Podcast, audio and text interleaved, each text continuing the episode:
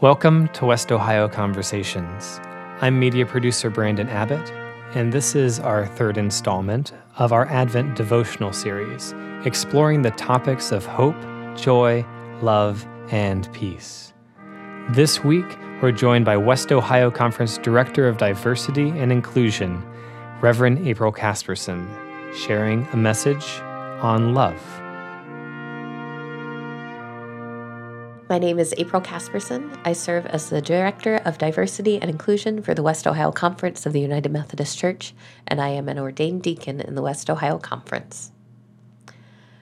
Psalm 85, verses 1 and 2, and 7 through 13 from the Common English Bible.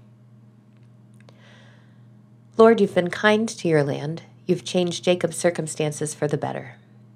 You've forgiven your people's wrongdoing. You've covered all their sins. Selah. Show us your faithful love, Lord. Give us your salvation. Let me hear what the Lord God says, because God speaks peace to God's people and to God's faithful ones. Don't let them return to foolish ways. God's salvation is very close to those who honor God, so that the Lord's glory can live in our land. Faithful love and truth have met, righteousness and peace have kissed. Truth springs up from the ground, righteousness gazes down from heaven. Yes, the Lord gives what is good, and our land yields its produce. Righteousness walks before God, making a road for God's steps. Oftentimes, when we talk about the love of God, we use comparisons from our everyday lives.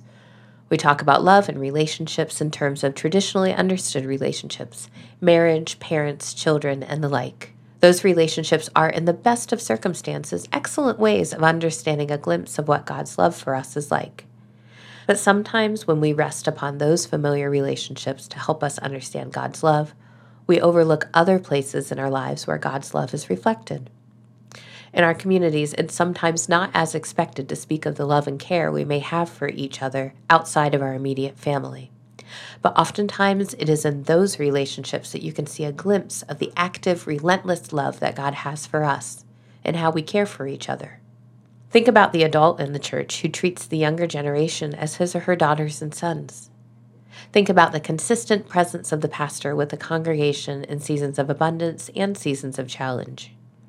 Think about the witness and the service of the deacon as he or she leads the church community in service to the world. Think about the teenager who is encouraged in love to take a leadership role in the church in response to her growing faith in Christ. All of these examples are reflections of how God loves us. Our God is an active God, a God of love and mercy, a God that welcomes, encourages, forgives, and sends forth, and the one who loves us in every stage of our faith journeys. The psalmist lifts up God's love as something inseparable from God's faithfulness, God's truth, God's presence among us. God's love for us is unfailing, and the relationships we have in all areas of our lives can be a reflection of the care and grace that we have received in Christ. This Advent season, as we think about the perfect love God had for God's child, I invite you and I invite myself to reflect upon God's active, engaging love for us and for all of creation. Where have you experienced a glimpse of God's love for you and the love present in your relationships?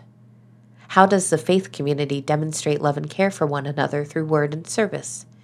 And where might God be nudging you to bring more love into your relationships? Let's pray. Gracious One, we wait in anticipation for the coming of the Christ child. As we look for the evidence of your love in our lives, help us listen to you as you nudge us into spreading your love with all. We pray in joyful anticipation as we await the coming of the Christ child. Amen. Thank you for listening.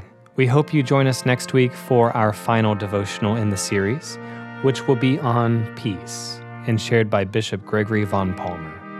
You can find all our past podcasts posted on our website, westohioumc.org, along with printed versions of this devotional series. We also invite you to subscribe to West Ohio Conversations on Apple Podcasts, Stitcher, or Google Play. God bless.